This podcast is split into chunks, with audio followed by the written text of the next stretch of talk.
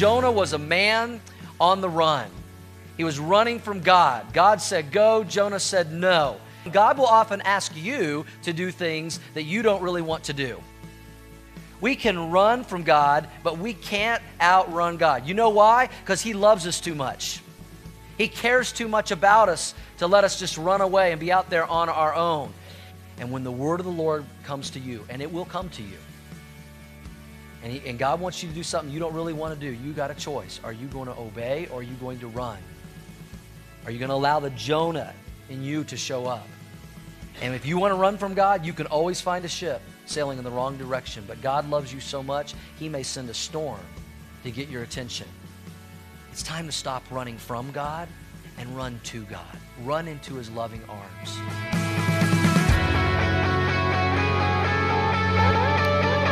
Good morning.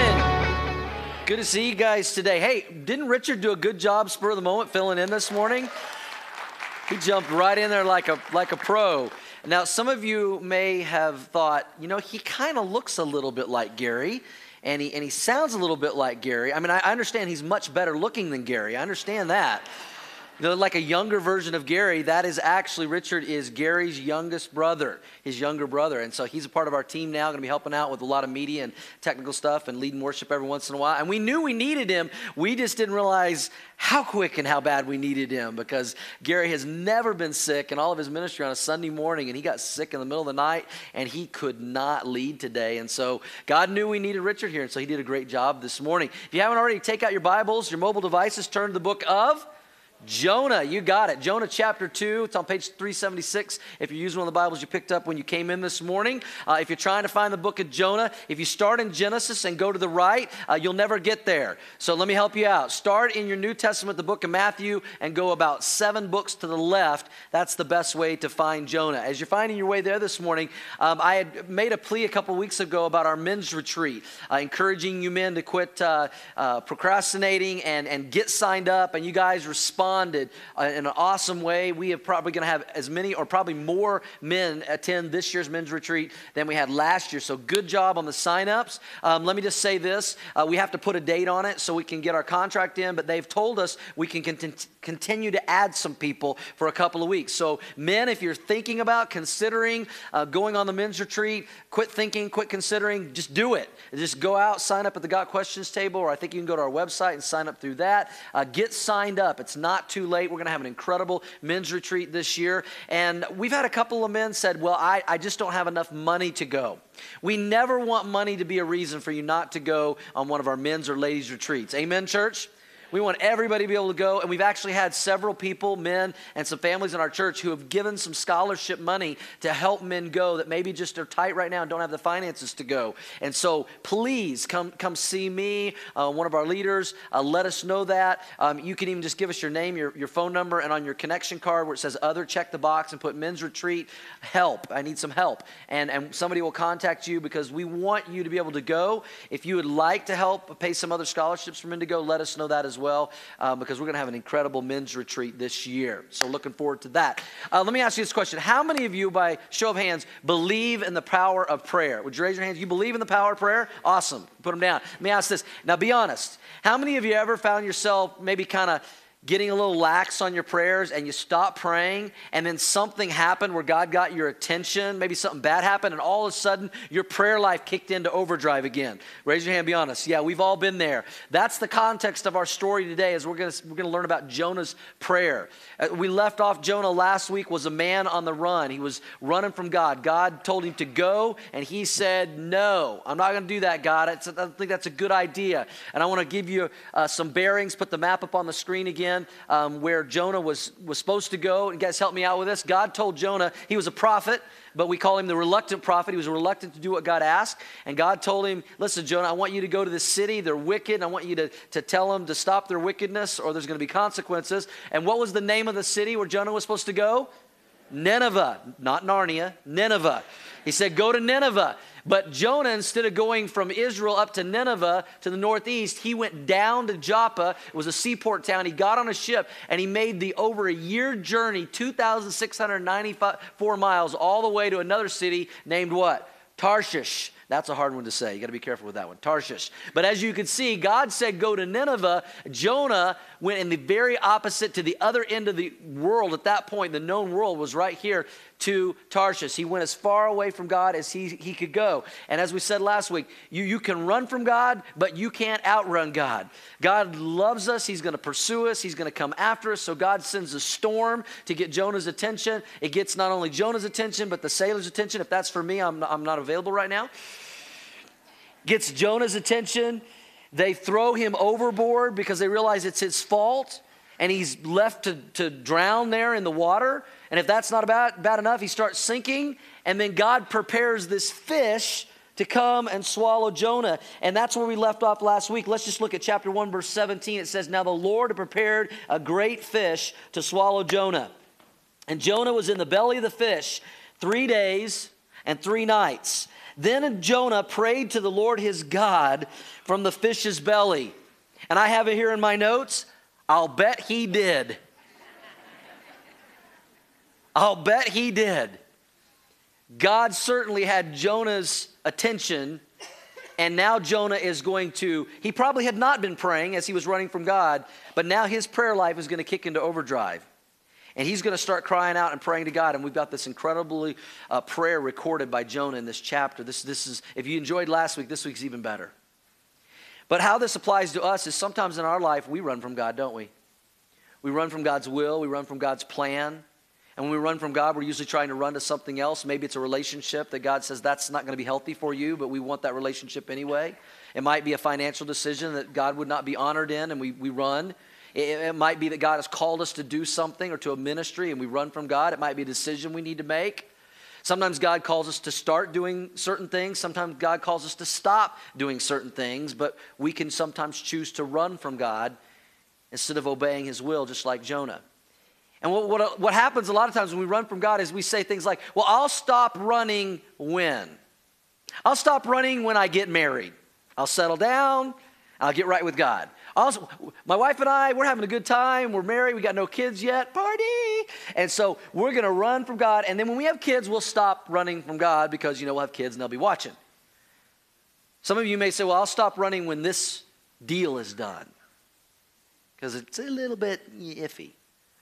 Some, some of our young people in our church may, maybe said last week, okay, I know we're talking about Jonah running from God and we need to stop running from God. And they were like, it's spring break.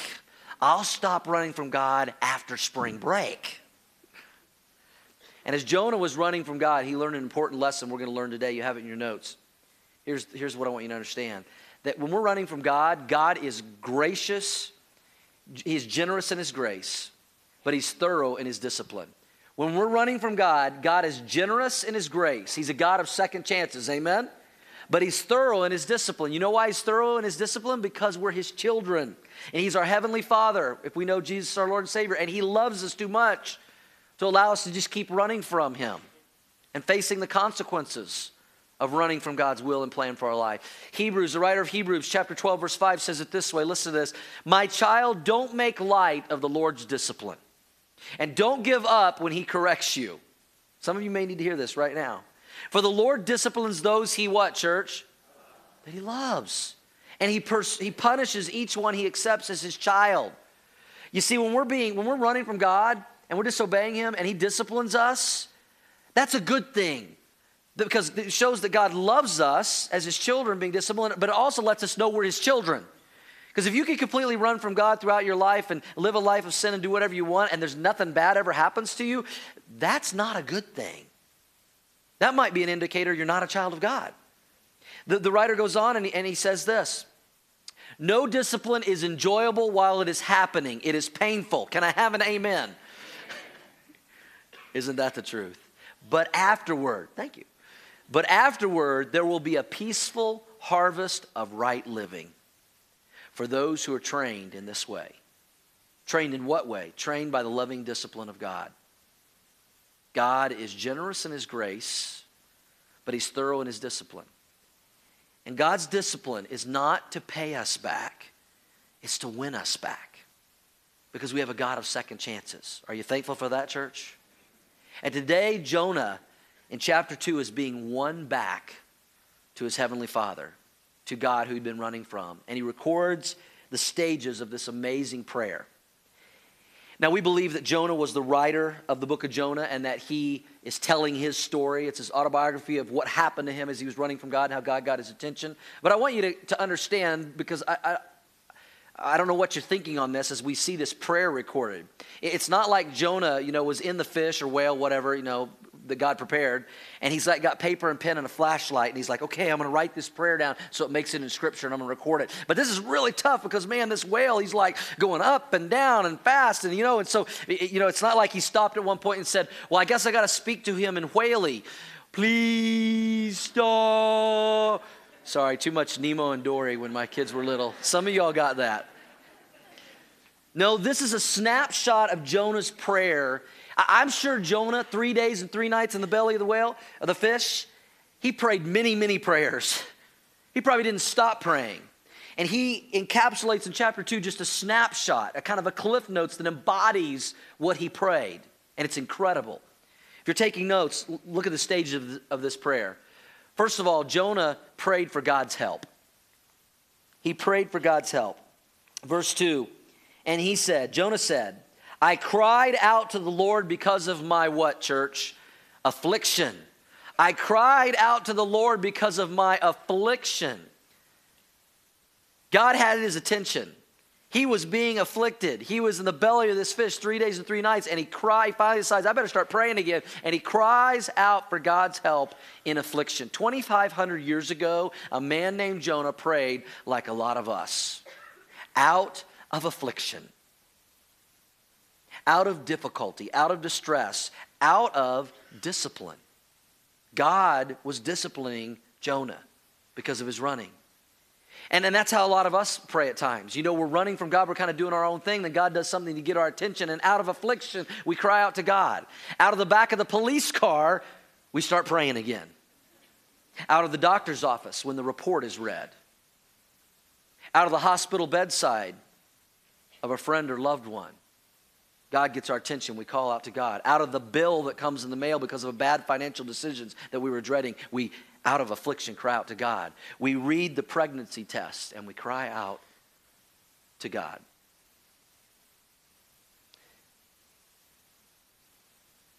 Jonah goes on and he says, And he answered me. I cried out to God.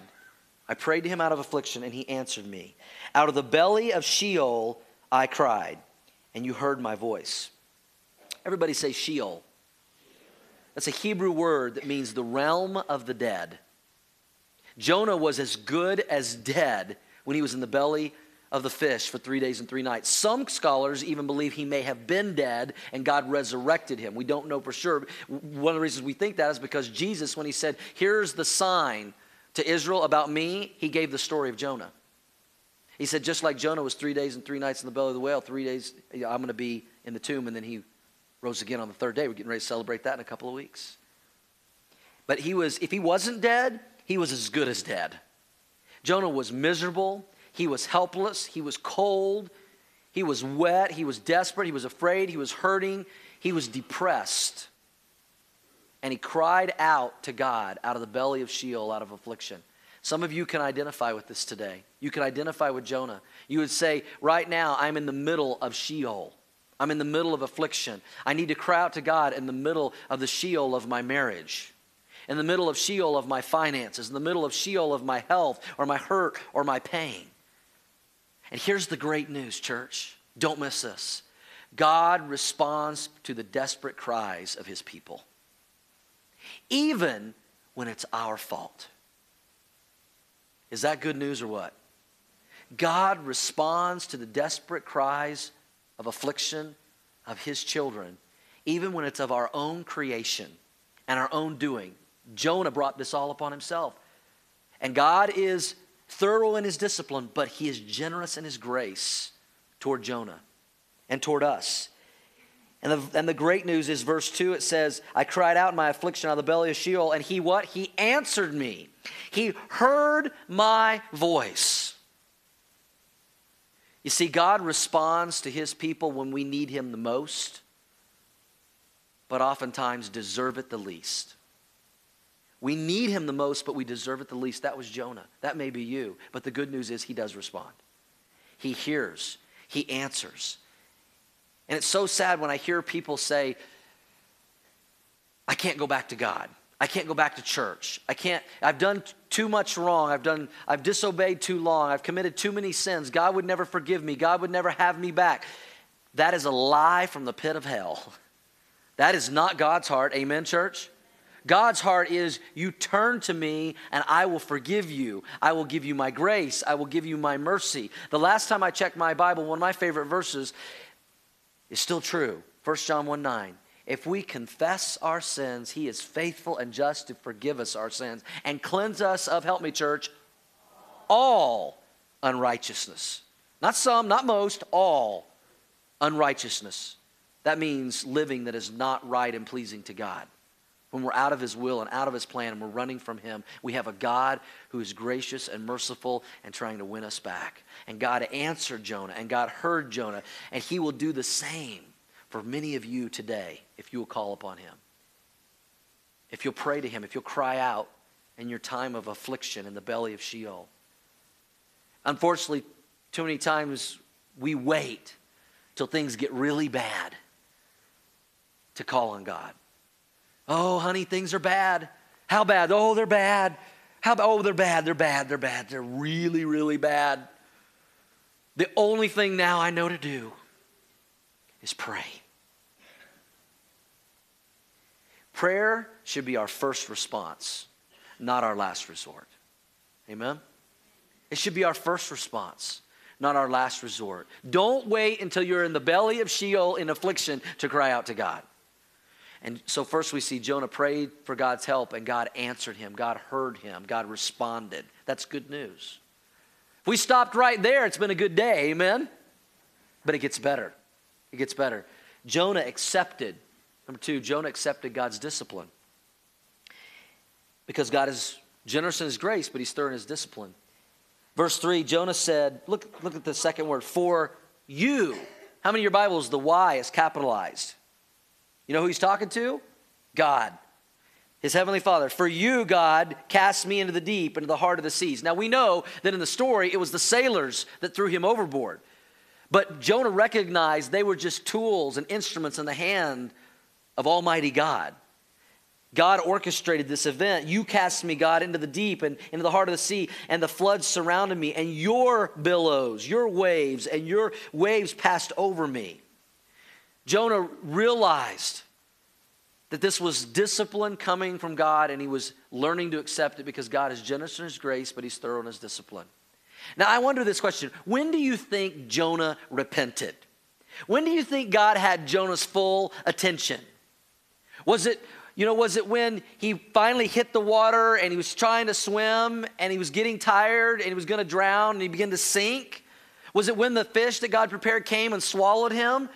And then he was in the belly of the fish. Is that when he finds out, okay, God, I repent? Was it when he's after the one day in the belly of the fish? Was it after two days? Was it after three days? I would suggest that I think Jonah repented the moment the sailors went three and threw him into the air. And before he hit the water, he was repentant.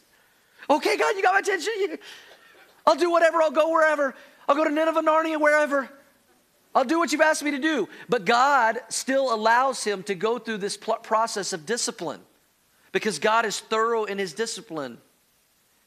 He allowed him to be not one day, not two days, but three days in the belly of the fish to be thorough in his discipline. Three days in the Bible represents death.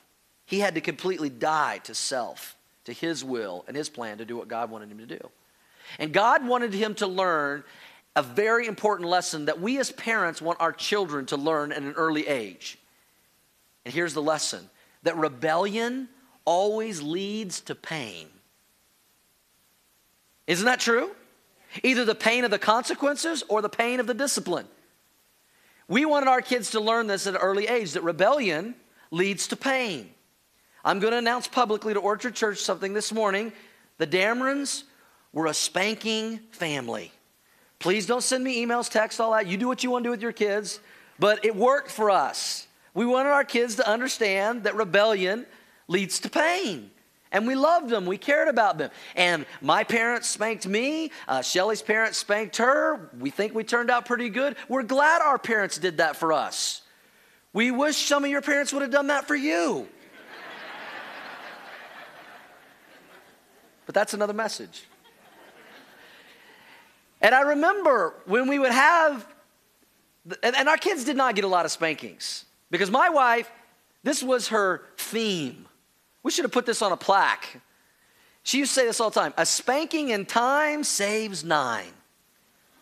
And so we didn't have to spank our kids very much because they learned very early on that rebellion leads to pain.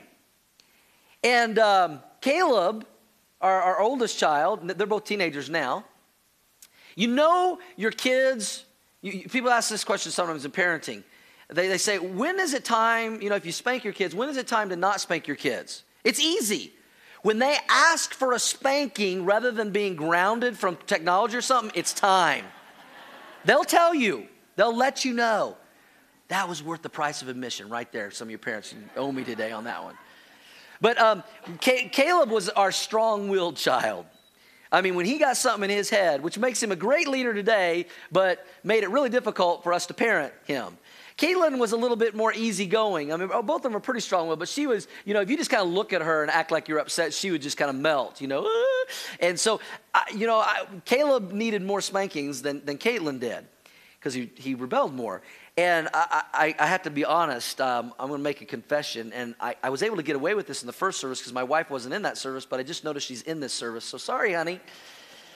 But here's my confession for you guys today. When I would have to spank Caitlin, uh, we call her Missy, when she would need a spanking, and we would always set our kids down. We would, we would calm ourselves. We'd tell them, okay, you're to get a spanking. You know that? Yes. You know why? You did this wrong. We would explain it. We'd tell them how many they're to get. And, and we get ready to spank them. And, uh, you know, with, with Caleb, because he was a strong willed child and he's a boy, it, I had no problem spanking him. As a matter of fact, I felt like Ivan Drago when I spanked Caleb from Rocky. You know, I must break you.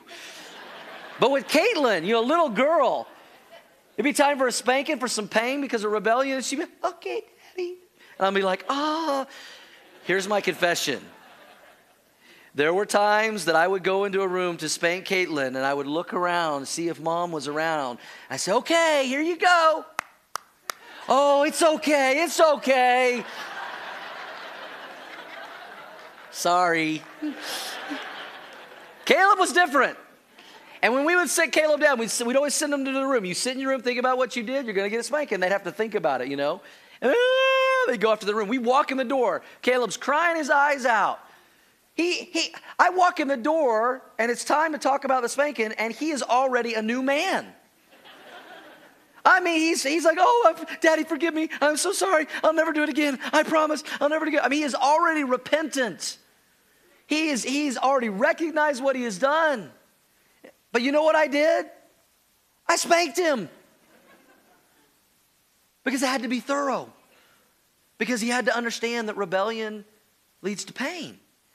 But it was hilarious when I would spank him. Let me tell you why. You, Caleb probably doesn't think so. But he, we went through the same thing with Caleb every time. Every time. We get in the room and he, he would we'd say, okay, it's time for your spanking. Here's what you did wrong. And we explain everything. Okay, here we, here we go. And he, would, oh, oh, wait, wait, wait, I, I can't breathe. I can't breathe. I can't, I can't breathe. Let me get some breath. Let me get some breath. This would go on for like three minutes. So he finally catches his breath. I said, okay, ready? And he said, okay, okay, wait, wait, wait, wait, wait, wait, wait, wait. How many? How many? How? He always had to know how many. I said, three. Okay, okay, three, three. And he always negotiate. How about two? No, it's three. No, how about just, just two? How about, how about two hard ones and one not so hard one? Negotiator. So I'd say it's to be three spankings. Okay, okay. Is he, wait, wait, I can't breathe. And this would go back and forth. I can't breathe. How many? And uh, we'd be go. I mean, this would go on for like five minutes sometimes, and I'd have to like keep my composure. And then so finally, I get ready to spank. He he catches his breath. He knew how many, and then he would always, every time, he'd stop and go, wait, wait, wait, wait, wait. Not a hard one. Not a hard one. Every time. But he would get a spanking. You know why? Because we love him because we love our kids. And we want them to understand that rebellion leads to pain. And God, our Heavenly Father, knows the same thing. God knows that discipline must be thorough to ensure we don't run again. It had to be thorough for Jonah, and has to be thorough for us. And he did this because he loved Jonah. And I'll say it again, and I think you have it in your notes. God is not trying to pay us back when he disciplines us, he is trying to win us back. He loves us. And Jonah accepted the loving discipline of God. Jonah prayed for God's help, he accepted God's discipline, and then Jonah trusted God's promises. Look at what happens in verse 4. Jonah said, I have been cast out of your sight, God, yet I will look again toward your holy temple. I haven't been looking for you, God, but now I am. I'm looking for you, to you, to the temple where your presence is. The waters surrounded me even to my soul. The deep closed around me. Weeds were wrapped around my head. You can just hear the description, the thoroughness of this discipline. He says, I went, what's the next word? Down. How many times have we seen the word down in the first two chapters? I went down to the moorings of the mountains. The earth with its bars closed behind me forever. He thought he was as good as dead. And then these two words change everything. Yet you. Everybody say, yet you. Last week we saw now you and but you. Now we see and yet you, Lord. This is where his life and ours can change. Yet you have brought up. First time we see the word up. Brought up my life from the pit, O Lord my God. When my soul fainted within me, I remembered the Lord. I remembered his promises. I remembered my relationship with him, and my prayer went up to you into your holy temple. Jonah had been going in one direction to this point in the story down, down, down, down. I think five, six times we've read the word down. Jonah went down to Joppa. He went down into the ship. He went down into the sea. He went down into the fish's belly. When we run from God, Jonah's trying to let us know something. God's trying to tell us something here. There's only one direction our life heads down, not up. But what was it that changed? What turned Jonah's life around? It's what happened in verse 7. When my soul fainted within me, I remembered the Lord. And then in verse 6, he says, Yet you have brought me up. I remembered my God, my heavenly Father. I remembered his promises. Yet you, Lord, brought me up when I was going down. And I was down about as low as you could get. And when Jonah was at his lowest point, by faith, he looked up to God and he trusted God's promises. And there are hundreds and thousands of the promises of God in the scriptures. But let me just throw out a few that I wonder if Jonah remembered some of these promises, like Psalm 18:6 that says, But in my distress I cried out to the Lord. Yes, I prayed to my God for help. He heard me from his sanctuary, his temple. My cry to him reached his ears. I wonder if he prayed like the, the writer of Hebrews 13:5, if he remembered this promise, for he himself has said, I will never, everybody say never I will never leave you nor forsake you, Jonah. I will never leave you or forsake you, Christian. Hebrews 4:16 says another promise, so let us come boldly to the throne of our gracious God. There we will receive his mercy and we will find grace to help when we need it most. Promises, assurances from our God when we are down and out and at our lowest point. I love what it says in Hebrews. When we need it, we can look to our God, we can call to Him when we need it most. That's some of you today. Some of you today need Him most. And you need to do what Jonah did. Remember your God. Remember the Lord. Remember His promises. You need a yet you, Lord moment in your life. Some of you need a yet you, Lord moment for your marriage. Some of you need a yet you, Lord moment for your family. Some of you need a yet you, Lord moment for your finances, a yet you, Lord moment for your health or a decision. You're down, you're in the pit, but if you will look up to God, claim his promises, you will find that God is generous in his grace. Trust his promises. Look up to him. Everything changed as Jonah began to pray that kind of prayer. Jonah prayed for God's help. He accepted God's discipline. He trusted God's promises. Now, it doesn't end there because the Bible says we're to be doers of the word and not just hearers only. There was one more thing left for Jonah to do, and that was this Jonah surrendered to God's will. He's now going to say yes instead of no. He's going to go instead of saying no. In verse 8 through 10, it says, Those who regard, this is still Jonah's prayer, those who regard worthless idols forsake their own mercy. Mercy. Notice mercy is capitalized. He's talking about the mercy of God in our life. But I will sacrifice to you with the voice of thanksgiving. I will pay what I have vowed because salvation is of the Lord. So the Lord spoke to the fish, and it vomited Jonah onto dry land. He was literally brought up. This is the pinnacle of Jonah's prayer. Verse 8, Jonah is, you know Jonah saying in verse 8? Those who regard worthless idols forsake their own mercy. He's saying, Take it from me. Trust me. Don't make the same mistake that I made. Don't run from God. Don't run from His plan. Don't run from His will. Obey Him. Because when you run from God, you are chasing worthless idols and missing out on God's mercy in your life. And we hear words like mercy and grace, we hear them all the time, and they sometimes lose their meaning. The word mercy right here is the Hebrew word hesed. Everybody say hesed. Hesed. And it means this the pursuing love of a relationship with God. When you chase anything but God, you miss out on the pursuing, loving relationship of a merciful God and instead you trade it for worthless idols. When we run from God and His will and plan for our life, what we usually do is we run from God's will and we run to our will. And that will takes on different shapes and forms. It may be that we run from God because we're running to a person that God says is not going to be healthy. It may be we're running from God to run to a pleasure. We're running to a possession. We're running to a position, thinking that will satisfy me, that will fulfill me. And Jonah says, Take it from me. They're worthless idols. At the end of the day, they're worthless idols. You say, what's a worthless idol? Anything we put before God in our relationship with Him is a worthless idol. Anything, any person. And Jonah's like, trust me, it's not worth it. Notice he's not even talking right here about the fish. He's just talking about missing out on his intimate relationship with his heavenly Father. That's what he misses the most. And like Jonah, we realize at some point in our life that there's nothing better than being in the center of God's will and plan for our life and experiencing the pursuing, loving relationship and grace and mercy and redemption and salvation of our God and Father. There's nothing like it. You know how I know this is true and how Jonah knew this was true and why everything else is called a worthless idol? Think about it.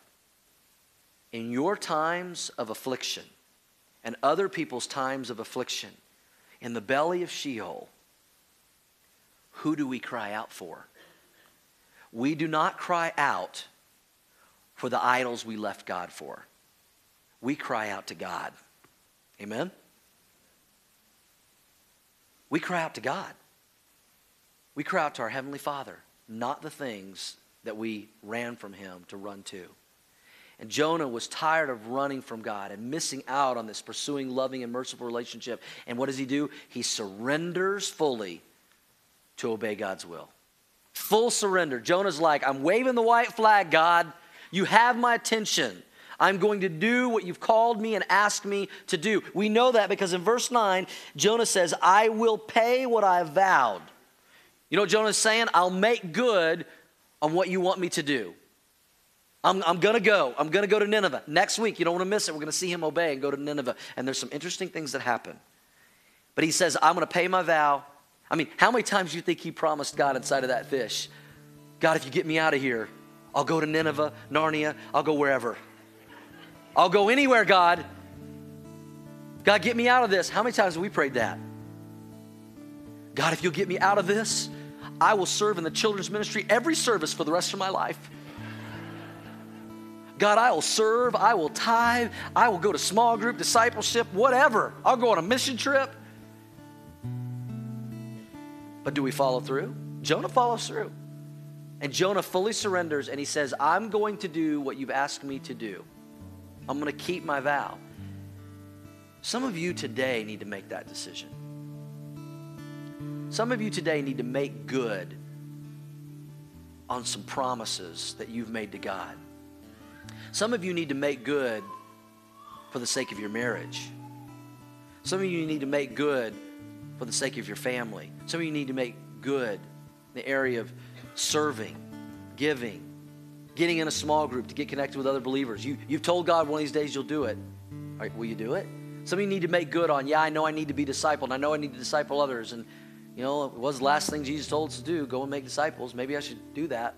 Some of you need to make good on what you've committed to God and what you've promised and said you would do. And then Jonah closes with the theme of the Bible. You know what the theme of the Bible is? It's the last few words of Jonah's prayer. You can underline it, highlight it. Salvation is of who, church? The Lord. That's the theme of the Bible, isn't it? Salvation is of the Lord. At this point, no one and nothing could save Jonah but one person, and that was Almighty God. There was nothing Jonah could do to save himself. There was no work, no religious act, nothing. He had to fully throw himself at the mercy of God and surrender to his will. But here's the deal that's the best place for us to be in our life. There's no better place for us to be than to say, God, I fully surrender. I can't do it. I give up. I give in. I'm trusting you, God. And Jonah realized through this prayer and what God was doing that God was not trying to pay him back, He was trying to win him back. And it worked. And that's what some of you need to hear this morning.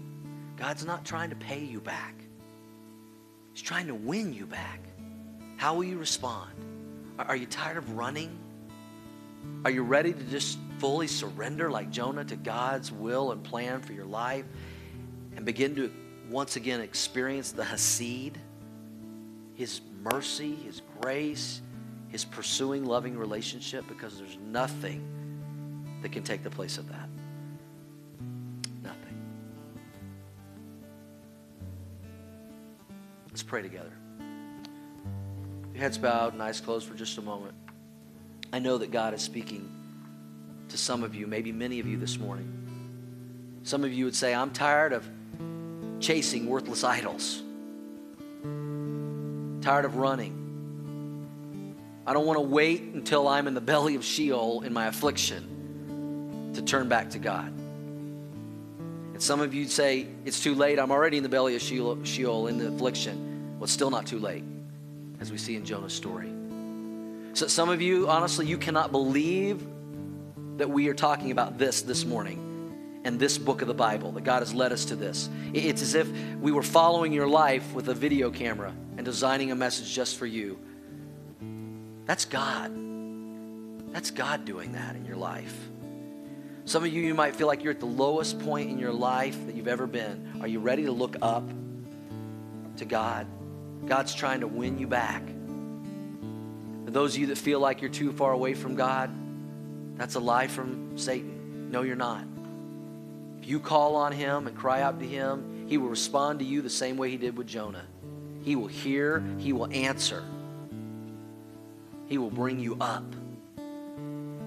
Doesn't mean there won't be consequences, but you'll be back in a right relationship with Him. And there's nothing better than that. I'm talking to believers right now. Those who put their faith and trust in Christ, but maybe you've drifted or, or feel like you've been running away and it's time to, time to surrender. There's something God is calling you to or calling you from. I'm going to ask you to do something. I don't think I've ever done this in the eight years of the history of Orchard Church, but I feel like this is such a significant message and I want it to be memorable. I'm going to ask you in just a moment, not yet, I'm going to ask you to stand. If God is speaking to you in some way this morning and you'd say, I want to fully surrender, there's something in my life I, I need to fully surrender to God. I want you to, um, in a moment, to stand and I'm going to pray over you. If you can't stand for God here among family and friends, you won't live for God out there. And I want you to remember this day as the day that you made a decision to surrender fully to God's will and plan for your life. Whatever it is, it's between you and God. I don't know, but God does. So on the count of three, if God's speaking to you and you want to surrender to Him, I'm going to, I'm going to have you stand. I don't know if there'll be one or if there'll be a hundred, but it doesn't matter. Even if there's one, this message has been worth it. One, two, three. Amen. Amen. Amen. Amen. Let me pray over you. Father, I just want to pray over all these people right now that are standing to their feet in surrender to you. Whatever it is in their life, whatever they're going through, whatever's going on, wherever you're calling them to or from, that they would surrender to you, God. They would cry out to you. Whether it's in a time of affliction or, or you just using this story of Jonah's affliction to get their attention. You've got it. And I pray, God, they will remember this day. It would be a turning point in their life in the days and months and years to come as they put feet to their decision. Give them the strength, Lord. Thank you for your grace, your mercy, your love. Thank you, Lord, that you, you never stop chasing us when we run from you. And that even when things happen in our life of our own choosing and creation, you're a grace, gracious and merciful God, and you give us a second chance. Thank you for that, God. I pray that you give strength to all these people that are standing right now to do whatever you're calling them to do as they leave this place today. You may be seated. God bless you guys. You may be seated. Heads bowed and eyes closed. I want to talk to one other group of people just real quick. If you're here today and you've never received Jesus Christ as your personal Lord and Savior, this is how we end every service. If you've never invited, if, if you can't look back to a point in your life and say, that was the day that I surrendered my life to Jesus and invited him to be my Lord and Savior. Whether you know it or not, biblically, you've been running from God. Spiritually, you've been running from God. But here's the good news He's been chasing you your whole life. Would today be the day that you turn around and you run into His arms of salvation and mercy and grace and forgiveness? And if you've never received Jesus as your Lord and Savior, I'm going to give you an opportunity to do that right now. I'm not going to ask you to stand. I'm just going to ask you to pray this prayer with me. It's a prayer of faith that you can pray from your heart to God's right now where you sit. Now, listen, it's not a magic prayer, it's not magic words. But if you put belief and faith behind it, salvation is of the Lord. He will save you today. He'll forgive you. He'll give you eternal life. So if you're ready to pray that prayer with me, let's do it together. Here it goes. Jesus, I believe in you. I believe you died on the cross for me to pay for my sins so that I could be forgiven and have eternal life. Today, Jesus, I invite you into my life. I don't want to run any longer. Be my Lord, be my Savior. Thank you, Jesus, for saving me. Thank you for bringing me up out of the pit. With heads bowed and eyes closed, we look around for just a moment, I don't want to embarrass anybody, but if you just prayed that prayer of faith for the very first time, I, want to pray for you personally.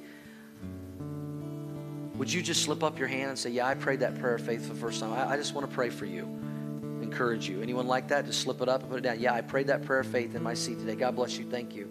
Anyone else? Anyone else? Just put it up. Yeah, I prayed that prayer of faith for the first time today. Anyone else? All right, let me pray for you. Father, thank you for those who put their faith and trust in you today in our first and second service. I pray, Lord, that they would grow in their relationship with you each and every day. That as a church, we come alongside them and, and accept them the way you do with grace and mercy and love and help them in their walk with you. Help us to disciple them to maturity so they can disciple others and bring other people into your kingdom. And Lord, thank you for the book of Jonah and the incredible truths and how practical it is to our life. Today, thank you that salvation is of the Lord. That when we were without you and hopeless, you reached down to us and you brought us up and you saved us. And we thank you for that. And we pray all this in Jesus' name. Amen. Amen. If you made a decision for Jesus Christ this morning, uh, to invite Him into your life as Lord and Savior, please let us know about that on your connection card there in your newsletter. You can just give us your name and contact information and check the box. I accepted Christ. We'll send you a book in the mail called Seven Steps to Joy, help you in your new walk with Christ. If you're a first time guest, thank you so much for being with us, worshiping with us today, and being in God's Word. Uh, we hope we've been a blessing to you. You've certainly blessed us. If you filled out your connection card as a guest, drop that in the offering bucket. We receive our gifts in just a moment. We'll just send you a thank you note and a coupon for the free Chick fil A sandwich. You don't want to miss that. Um, next week, you don't want to miss as we continue on with Jonah and we watch Jonah go to Nineveh, obey God. It takes some interesting twists and turns. Have you enjoyed Jonah so far, church? I have, man. This has been good stuff. I tell you. So, hey, let's celebrate decisions for Christ today as we stand and worship. God bless you guys.